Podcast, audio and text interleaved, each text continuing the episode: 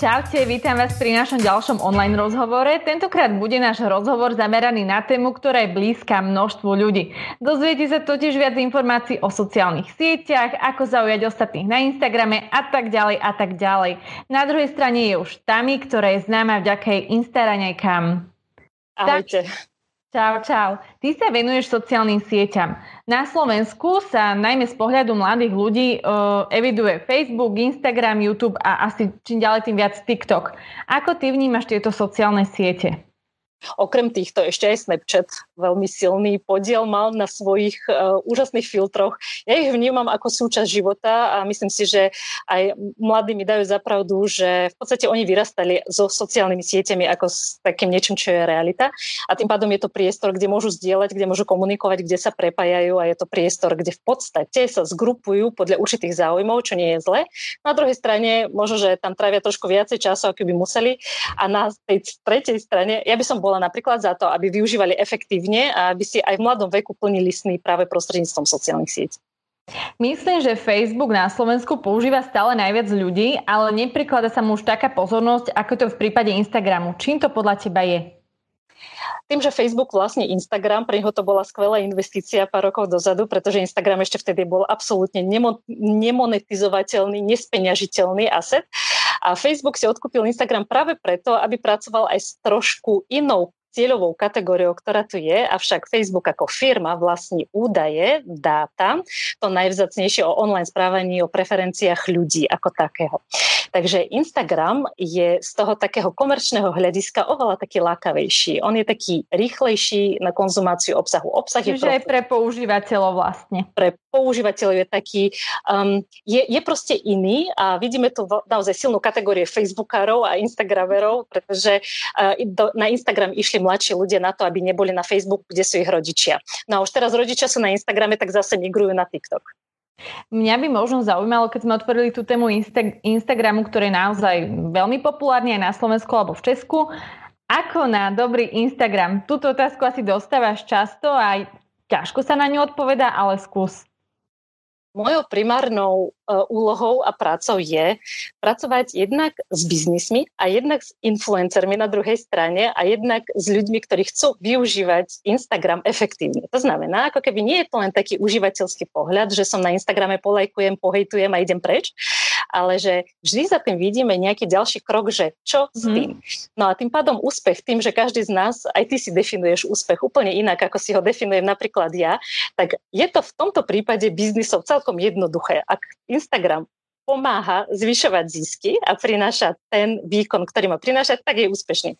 Ak pre toho influencera Instagram prináša tú popularitu a tie, ten záujem aj zadavateľov reklamy, že má veľa mm-hmm. spoluprác, tak to je úspešný Instagram. Veľakrát ten, kto práve štartuje a rozmýšľa, že sa preklopí práve z tej funkcie obyčajného užívateľa, nazvieme to Instagramu, na užívateľa, ktorý z neho chce ťažiť buď nejakú popularitu, alebo predávať, ponúkať produkty, služby, alebo sa realizovať a vykonávať napríklad uh, uh, nejakú tvorbu obsahu a tým pádom si zarábať financie, tak okamžite začínate vnímať Instagram ako skvelý nástroj. Avšak nemal by vám vládnuť. Ono hovorí sa, že na každé zviera je iná zbraň, takže uh, na Instagram, Instagram má svoje zbranie, ktoré viete využívať. A tým pádom, ak sa preklápate, tak pre vás úspešný Instagram. Mňa by možno zaujímalo, ale z takého pohľadu, či už bežného užívateľa, alebo nejaká značka, ktorá sa teda rozhodla fungovať na Instagrame, čo má robiť preto, aby bola, povedzme, úspešná? Ako často publikovať, aké chyby nerobiť? Niečo také všeobecné odporúčania sú nejaké také? Áno, určite. Vždy to vychádza aj tak z vášho cieľa a z vášho plánu. My spravíme potom také čiastkové záležitosti, oblečieme to do nejakého obsahu, avšak ten obsah, ktorý sa publikuje, má plniť tie podnikateľské ciele alebo tie ciele, ktoré si stanovíte.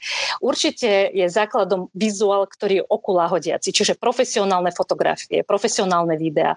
Teraz v podstate na Instagrame nestačí aj firmám, aj influencerom iba dať fotografiu a čakať obrovské dosahy. Vidíme mm-hmm. pokles scenického dosahu, to znamená, treba pridávať príbehy na dennej báze. Od 5 do 7 to je také, že optimálne minimum, samozrejme ešte raz, všetko závisí od vašej stratégie. Takisto, čo sa týka postov, niektoré spoločnosti pridávajú jeden post za 3 dní, niektoré pridávajú každý deň a záleží to od toho cieľa, ktorý majú. Rovnako je dôležité pridávať aj Reels, čo je nový formát 15-sekundových videí, ktoré nezmiznú ako príbehy, keď sa neuložia do highlights, ale ktoré tu ostávajú a ktoré podporujú práve tú klipoidnosť vnímania mm-hmm ktorá tu je. A tým pádom musíte pridávať aj IGTV. Čiže nie len teraz, že aký obsah si vyberám, to ako keby, že ideme na tréning a si vyberiem, že budem posilovať iba brucho.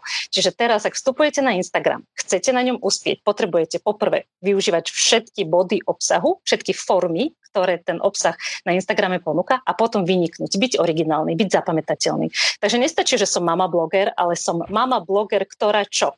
Čo ma odlišuje od tých ďalších miliónov mama blogerov, ktorí, ktorí sú tu. Ak vstupujete ako uh, fashion stylista, rovnako ako uh, človek, ktorý miluje módu, človek, ktorý robí make-upy, alebo uh, môžete cestovať, vždy potrebujete mať niečo, čo vás odliší a to je vašim esom, ktoré budete mm-hmm neustále všade spomínať a tlačiť. Ty si spomenula teda, že je možno badať pokles toho dosahu, či už je to možno organický alebo platený. Aby sme to vysvetlili širokému publiku, mm, znamená to to, že môj príspevok neuvidí toľko ľudí ako kedysi, môžeme to asi takto povedať.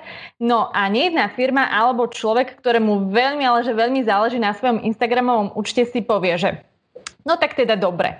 Mám pekné fotografie, profesionálne, mám dobrý content, dávam aj peniaze do boostingu, čiže do platenej podpory, ale už nerastiem, čo sa týka napríklad followerov.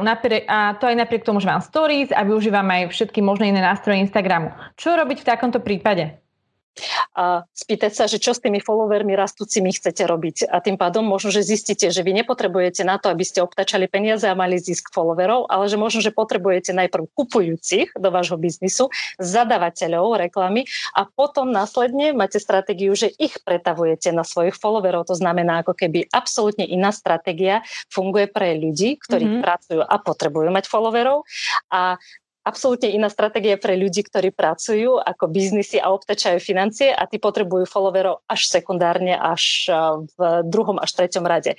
V prípade, že ste influencer a záleží vám na tom, aby vaše publikum rástlo a stále sa mhm. venujete tej téme, potom máte dve možnosti. Poprvé, robiť veľmi silné kooperácie s ďalšími silnejšími a dosahovejšími blogermi, čiže rozšíriť svoje portfólio kooperácií na jednej strane. Na druhej strane ešte potrebujete rozšíriť aj témy, ktorým sa venujete, aby ste obsiahli čo najviac ľudí. Čiže pridajte si nejakú takú stretávaciu tému, ktorej by ste sa vedeli uh, venovať a osviežiť si to publikum uh, aj z týchto ostatných tém a potom to, čo bežne robievajú, to je len spomínam v tejto stratégii ďalší, ďalší mhm. nápad, mm-hmm. je, že pridať inú sociálnu sieť, to, čo veľa ľudí práve robí vďaka TikToku, že na TikToku sú tie organické dosahy, čiže dosahy videní bez zaplatenia, obrovitánske na úrovni 80-90%.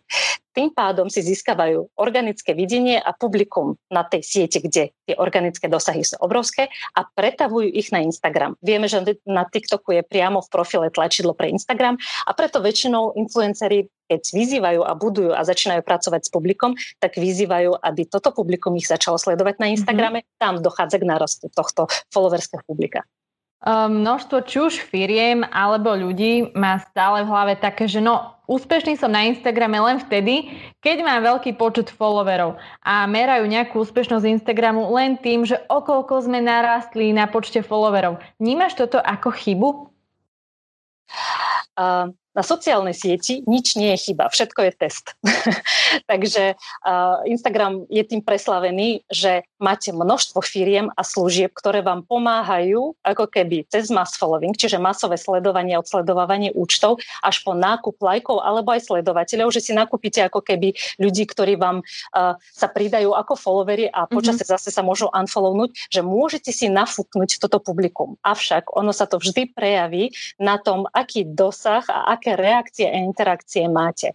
Takže pre mňa, ja to volám skôr také, že neorganické um, zbieranie followerov patrí uh, k technikám, ktoré sú tu a ktoré sa používajú, ale potom, keď vy s tým publikom chcete ďalej pracovať, napríklad, že skúsite im niečo predať, ponúknuť, tak vidíte veľmi veľa hejtu, vidíte v podstate, že to publikum ani nechápe, čo od nich chcete. Tak. K vám Čiže prišiel, možno, aby som to povedala takouto jednoduchšou rečou, nie je dôležité stále raz na počte followerov, ale dôležitejšie je budovať tie vzťahy s našimi fanúšikmi, to, aby sme boli pre nich zaujímaví a vytvárať naozaj vernú fanúšikovskú základňu aj za cenu toho, že nenarastieme veľkým krokom na followeroch. Ja s tým plne súhlasím, Marcelka. Jedna z vecí je to, že medzi tie kľúčové metriky na, ako keby počet sledovateľov je iba jedna z desiatich. Takže je tam ešte ďalej 10 ďalších bodov, ktoré treba zvážiť pri tom, čo je úspešný profil a nie všetky metriky sú takto na prvý pohľad viditeľné. Tak, tak. No každopádne, keďže aj my sme zameraní na mladé publikum, publikum vekovo ohraničené povedzme 16 až 25 rokov, zaujíma ma, čo podľa teba baví týchto mladých ľudí, pretože toto je otázka, ktorú si dáva mnoho firiem alebo médií, že ako konečne oslovíme tých mladých ľudí, pretože naozaj to taká téma, kde množstvo firiem alebo influencerov tápe. Ako ty vidíš túto cieľovku? Vidím ju ako cieľovku, mladú cieľovku, ktorá bola vždy v eh, opozícii k tým starším, takže nič sa nemení od čias eh, a staroveku.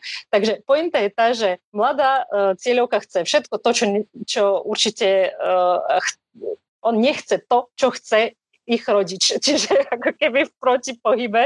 Uh, žiadajú si veľmi silne, nie autority, ale ľudí, ktorí žijú a rozhodujú sa, sú sebavedomí a preto tá silná stránka influencerov, lebo v podstate oni si navyberajú podľa toho, že ktorú v sebe vlastnosť chcú mm-hmm koho budú sledovať a počúvať. Respektíve oni si vyberajú influencera ako filter informácií, noviniek, pikošiek, trendov, čo je tiež úplne, že pohode a v podstate vždy tomu tak bolo.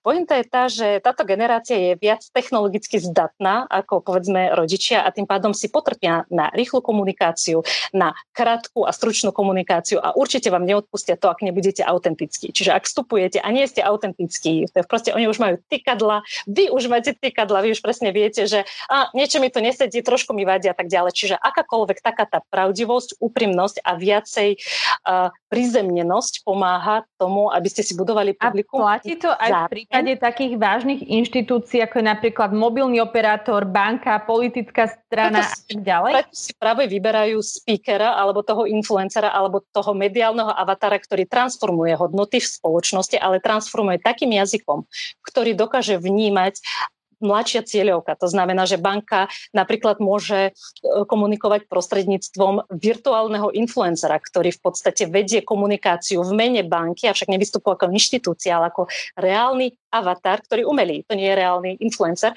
avšak existuje. Čiže banka si vždy vyberá nejakého maskota, ktorý to transformuje mm-hmm. a áno, potrebujeme sa baviť rečou toho človeka, s ktorým sa bavíme, lebo len vtedy je komunikácia. Keď je komunikácia, tak je vzťah a keď je vzťah, je dôvera. Ty si spomenula slovo autentickosť a mám pocit, že toto slovo sa používa často, ale čím ďalej, tým viac a viac stráca na význame, pretože teraz môžeme vidieť krásne zladené feedy, vladené v jednej farbe, tip-top najstylovaná každá kniha a neviem čo a tak ďalej, ale je toto autentické? Je to autentické, pokiaľ ten človek je autentický, nemusíme si zamieňať dokonalosť alebo že uh, vizuálnu príťažlivosť, respektíve upraviť cez filtre a tak ďalej. Nemôžeme zamieňať, že uh, je to realita a realita neznamená autentickosť. Ja chcem povedať o autentickosti takej, kedy vy sa prejavujete, vy zdieľate hodnoty a vy komunikujete ako človek, mm-hmm. ktorý stojí za tým profilom, za tým projektom a obyčajný filter alebo Photoshop vlastne k tomu vôbec nejakým štýlom neprispieva, pretože autentickosť je samotný proces vašej prezentácie. A keď ten je otvorený, keď ten je férový a ten je pravdivý, tak v podstate to pretlačí akúkoľvek dokonalú vizuálnu nerealitu, ktorá tam je, ktorú častokrát obvinujú, ale uh, si myslím, že uh, Instagram aj funguje práve pre ľudí, ktorí nechcú sa pozerať na tú takú tú e, šedú všednosť, ale chcú práve, mm-hmm. že ísť a pozrieť si na niečo, čo je pekné, čo je inšpiratívne, čo nikdy takto neurobia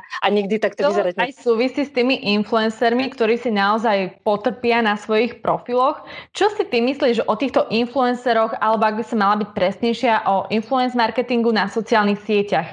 Je podľa teba ešte účinný, pretože ja osobne sa stretávam čím ďalej, tým viac a viac s takými názormi, že to každému už ide na nervy.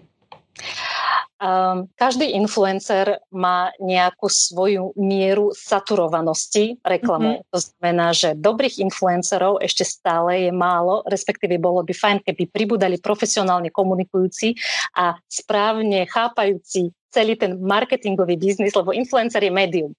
A aby chápali svoju úlohu uh, v tomto biznise a vedeli to robiť správne, vedeli to robiť férovo, vedeli to robiť originálne a tým pádom nemôžu sa stať um, chodiacou reklamou, ako mm-hmm. častokrát vidíme, že sa stávajú, ale práve, že majú tú takú mieru saturovanosti tých značiek, s ktorými pracujú a tým pádom je tu vždy priestor pre nových influencerov, ale kvalitných. Myslíš, že je správne, že sa stále mnohí ľudia radi skrývajú pod také rúško anonymity na sociálnych sieťach a platí tu nejaká šedá zóna, čo sa týka zákonov? Um, ak sa bavíme o hejte alebo o trollingu, ak sa bavíme teda o takých tých negatívnych prejavov, ono v podstate je to jedna z je to len zrkadlo toho, čo by sa aj tak dialo, len by sa to dialo inde prostredníctvom nejakých fyzických útokov alebo šikany. Takže v porovnaní s fyzickými útokmi a šikanou, ktorá sa deje v reálnom živote, je ešte stále ten uh, um, online svet um, stále dáva ten priestor ventilácie. Ako sa to mhm. vezme? Avšak nemyslím si, že to je priestor neverejný, nie je to súkromný priestor a malo by sa to regulovať a v podstate to, o to sa aj sociálna sieť uh, ľubovoľna snaží prostredníctvom bloku, prostredníctvom regulácie, filtrov, prostredníctvom umelých inteligencií, ktoré sa snažia odchytávať taký nepriaznivý, hejtujúci obsah. Takže na jednej strane je to fajn priestor na ventiláciu a teraz vidíme, že čoraz viacej ľudí prichádza zase do online, pretože prichádzajú určité obmedzenia v offlineovom svete tak. a tým pádom tu bude viacej frustrácie a bude viacej veci, ktoré sa budú ventilovať. Moje odporúčanie nadhľad a blokovať. Ďalšia vec je tá, a veľmi ma zaujala, rozlišiť medzi tým, čo je verejné a čo je súkromné. Pretože sociálne siete sú stále chápané ako verejné. Množstvo profilov si vybudovalo úspešnosť vďaka tomu, že preberajú fotografie od iných ľudí. Označia ich v popise a tam to končí. Je to naozaj tak, že pokiaľ si dám na Instagram fotografiu, ktokoľvek mi ju môže prebrať, stačí, že ma označí a hotovo? Čo ak ja s tým nesúhlasím? Je potom druhá strana povinná túto fotografiu zmazať? A v prvom rade každý z nás a každý z vás, ktorí ste si inštalovali aplikáciu Instagram a Facebook, ste súhlasili, že akýkoľvek obsah, vrátanie správ, vrátanie akékoľvek komunikácie patrí danej sociálnej sieti a môže s ňou nakladať ako uzna za vhodné. To je ad 1, respektíve vráťte sa a prečítajte si, s čím, ste, či, s čím ste súhlasili, keď ste si inštalovali tieto aplikácie. Je to prístup aj do fotografií, do hlasových správ, do mikrofónu, do galérie a teda a teda. Ako nahlo publikujete na sociálnej sieti uh, nejakú nejakú fotku, už musíte rátať s tým, že je poloverejná, aj keby ste mali súkromný alebo úplne privátny účet, na, to je jedno na ktorej sociálnej sieti. Mm-hmm. Samozrejme, ak dochádza k zneužívaniu a vy s tým nesúhlasíte, tak môžete najprv upozorniť v prvom rade toho človeka, ktorý tak vykonal a môžete ho poprosiť uh, uh, o odstránenie, pretože nesúhlasíte s kontextom, nesúhlasíte, kde je táto fotografia uverejnená, respektíve to použí, že považujete za zneužívanie. A, a ako náhle to nebude na to reagovať človek, môžete ho hlásiť oficiálne, to znamená, je tam vždy tri bodky, cez tri bodky sa dostanete na tlačidlo, že nahlásiť a cez to nahlásenie uvádzate konkrétny problém, ktorý chcete nahlásiť. V prípade, že sa aj tak nič nenapraví, musíte písať na podporu a to je v podstate podpora Facebooku, ktorá platí pre podporu Instagramu a nahlásiť to, že dochádza k zneužívaniu obsahu, ktorý nie je autorský pre toho, ktorého človeka a vtedy dochádza k stiahnutiu obsahu priamo sociálnou sieťou. Ako ty vnímaš budúcnosť sociálnych sietí? Ktorá sociálna sieť podľa teba porastie, ktorá úplne čo chvíľa zanikne, ktorej sa treba venovať? Po prípade myslíš si, že príde ešte nejaká sociálna sieť, ktorá pokorí spoločnosť Facebook? To je tak, vieš, to sú také, že domienky a v podstate ja ako marketér využívam sociálnu sieť ako eh, marketingový nástroj. Čiže pre mňa je dôležité zistiť a vždy reaktívne reagovať, že kde je pozornosť ľudí. Bez ohľadu na to alebo na ono, proste keď vidím, že pozornosť ľudí je na tomto médiu, pre mňa ako pre marketera to dáva zmysel na tom médiu byť, naučiť sa tam komunikovať a byť tam viditeľný. Takže princípe sociálna sieť, respektíve nejaké miesto, kde sa ľudia zgrupujú online a komunikujú, to vždy bude. A mne je v podstate úplne jedno, ako sa bude táto sociálna sieť volať, ale nejaký priestor komunitný v online to vždy bude a ja budem vždy zvedavá, že ako bude fungovať a aké výsledky bude vykazovať. V princípe, a ktorá tá ja... sociálna sieť podľa teba porastie? Najviac. Ja si myslím, že ešte stále je dobrá investícia, najmä v našich končinách práve času, energie a pozornosti na Facebook, pretože Facebook vlastne tri dôležité veci a to sú messengery, čiže Messenger, WhatsApp, vlastne Instagram, vrátanie DM a vlastne Facebook ako sociálnu sieť. Čiže taký ten optimálny hráč je tu Facebook, avšak nedávam určite zo stola ďalšieho agresívneho hráča, ktorému verím a to je TikTok, pretože prichádza s úplne inou mentalitou, ako je mentalita Facebooku. A to si myslím, že na protiváhu sa dáva ako keby dve absolútne mentálne odlišné sociálne siete a ja som vďačná, že žijeme v dobe, kedy si môžeme vybrať, kam ten čas budeme investovať. Tami, ja ti ďakujem veľmi pekne za tento výživný rozhovor. Prajem ti ešte krásny deň. No a verím, že sme vás aj týmto rozhovorom možno inšpirovali, možno sme vám dali nejaké tipy na to, ako si urobiť svoj Instagram alebo inú sociálnu sieť. A pokiaľ sa vám páčil tento rozhovor, budeme radi, ak nám dáte palec hore, hodíte koment alebo začnete odoberať náš YouTube kanál. Ahojte!